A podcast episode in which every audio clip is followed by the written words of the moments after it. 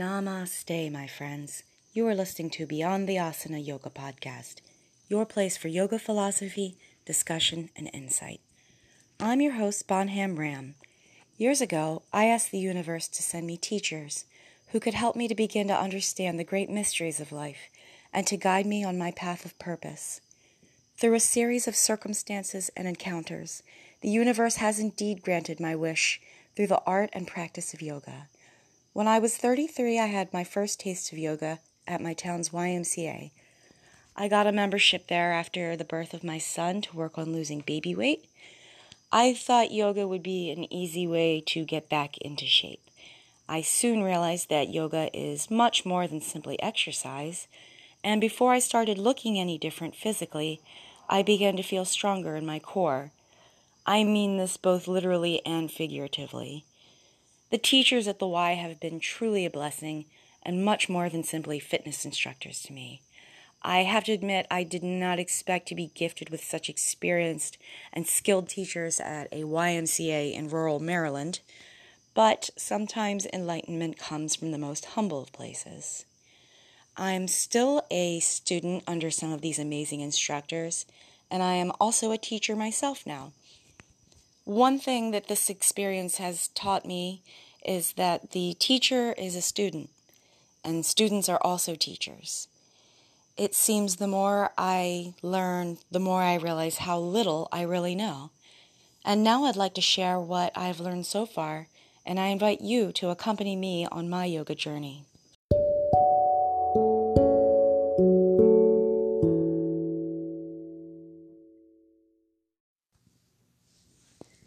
For our first episode, I'd like to begin with what I call the golden heart of yoga philosophy, and that is the Bhagavad Gita. The translation I am going to be referencing is the Bhagavad Gita as it is by His Divine Grace A.C. Bhaktivedanta Swami Prabhupada. The Gita is the sixth book of the Indian epic, the Mahabharata, which is the longest poem in the world, consisting of 110,000 Sanskrit couplets the Gita being 700 of these verses in 18 chapters. The words Bhagavad Gita mean the song of the beloved Lord, that is, Krishna, Supreme Personality of the Godhead. Krishna appears to archer and prince warrior Arjuna, who is engaged in the battle of Kurukshetra in a sort of civil war between cousins. Arjuna is morally torn over fighting to the death loved ones and former teachers. Krishna appears to Arjuna as a companion or his charioteer. While Krishna is actually all powerful and omnipotent, he does not interfere directly in the outcome of the battle. The Bhagavad Gita, Chapter 2, verses 12 through 20. Krishna. Never was there a time when I did not exist, nor you, nor all these kings, nor in the future shall any of us cease to be. As the embodied soul continually passes, in this body, from boyhood to youth, and then to old age, the soul similarly passes into another body at death. The self realized soul is not bewildered by such a change. O son of Kunti, the non permanent appearance of heat and cold, happiness and distress, and their disappearance in due course are like the appearance and disappearance of winter and summer seasons. They arise from sense perception, O scion of Bharata, and one must learn to tolerate them without being disturbed. O best among men, Arjuna, the person who is not disturbed by happiness and distress, and is steady in both, is certainly eligible for liberation. Those who are seers of the truth have concluded that the non existence there is no endurance, and of the eternal there is no cessation. Seers have concluded this by studying the nature of both. That which pervades the entire body is indestructible. No one is able to destroy the imperishable soul. Only the material body of the indestructible, immeasurable, and eternal living entity is subject to destruction. Therefore, fight, O descendant of Bharata. He who thinks the living entity is the slayer or the entity is slain does not understand. One who is in knowledge knows that the self slays not, nor is slain. For the soul there is never birth or death, nor, having once been, does he ever cease to be. He is unborn, eternal, ever existing, undying, and primeval. He is not slain when the body is slain. Chapter 2, verse 47 through 48. You have a right to perform your prescribed duty, but you are not entitled to the fruits of action. Never consider yourself the cause of action, and never be attached to inaction. Be steadfast in your duty, Arjuna, and abandon all attachment to success or failure. Such evenness of the mind is called yoga. Chapter 2 61 through 64. One who restrains his senses and fixes his consciousness upon me is known as a man of steady intelligence. While contemplating the objects of the sentence, senses, a person develops attachment from them, and from that such attachment lust develops, and from lust anger arises, from anger delusion arises, and from delusion bewilderment of memory. When memory is bewildered, intelligence is lost, one falls again into the material pool. One who can control his senses by regulated principles and who is free from attachment and aversion can obtain the mercy of God. What I take from this is that if we live our lives without attachment to the fruits of our labor, either in the form of materialism or success slash failure, this is where we can find peace. If we can focus on the process instead of the results, we are living our lives more authentically, and the blessing of the Lord, or as I like to say, the universe, will come naturally. This is an extremely difficult task, task because a symptom of the embodied soul is it must be constantly be doing something.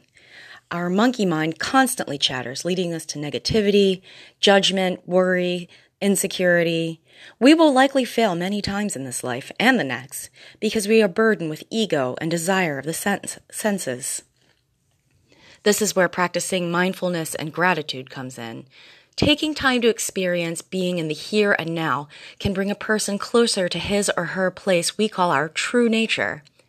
We are inhibit- inhibited from experiencing oneness with the Supreme Personality of the Godhead because we are embroiled in constant battle between our higher self and the monkey mind. And this is why we call yoga a practice. When we go beyond the asana in our practice, we can begin to catch glimpses, experience moments of re remembering. Sometimes I feel like I'm not learning something new in yoga so much as remembering something I forgot. And maybe we can hum- somehow escape the cycle of death and rebirth on the material plane by realizing our true nature. But what is our true nature? How can our 21st century minds make sense of these things? Who are we really? Author Steven J. Rosen's books, book, Krishna's song, A New Look at the Bhagavad Gita, offers insight on new ways to garner meaning in a new age of science and technology. Here I have paraphrased from his work, also including in an unpublished essay by J. Paul Williams entitled Belief in a Future Life. So, who are you? In the West, we identify with our physical form and the mind intellect that accompanies it. We respond with our name, profession, religion, political affiliation, familial connections, or our heritage. Or we respond from a psychological perspective. For example, I am rational, or I am honest. But these are all things we've learned, not who we really are.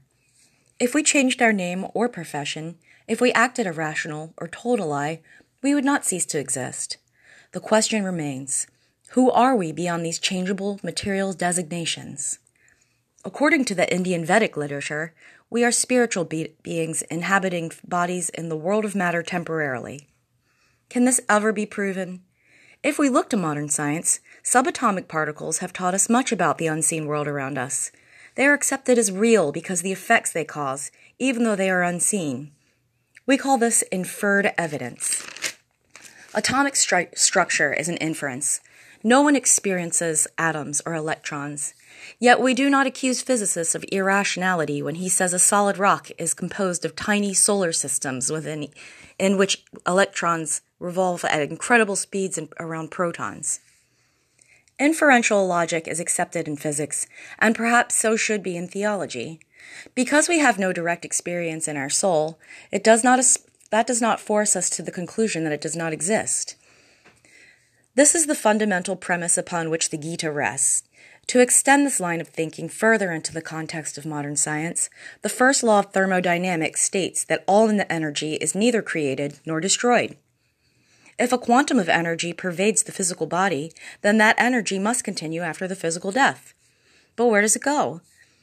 In the Gita, Krishna order, argues that people change bodies like clothes, and so quantum of, the quantum of energy simply inhabits another body, which it inadvertently chooses based on previous actions called karma and desire, or kama.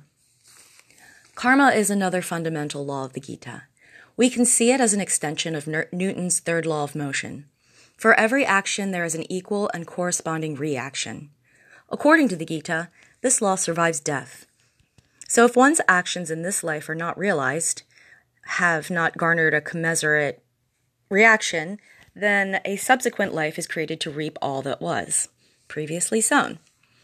Instead of using the controversial term soul in modern science, we speak of consciousness or potential non material force within the body.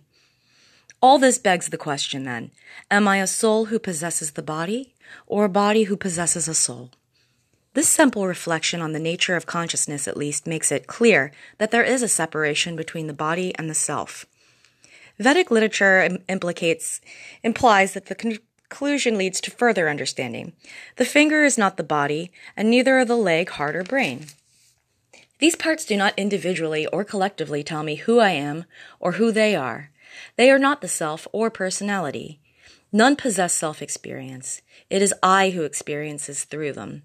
This distinguished this distinction is further expounded in our modern English language, for the positive the possessive pronoun my body is something different than I. There are many, many links between yogic philosophy and modern science, and we will be discussing more of this in the future. If any of what I have said today resonates with you, please tune in again next time to the Beyond the Asana Yoga podcast. They say souls vibrating at similar frequencies vibrate toward each other. Until next time, fellow yogis, namaste.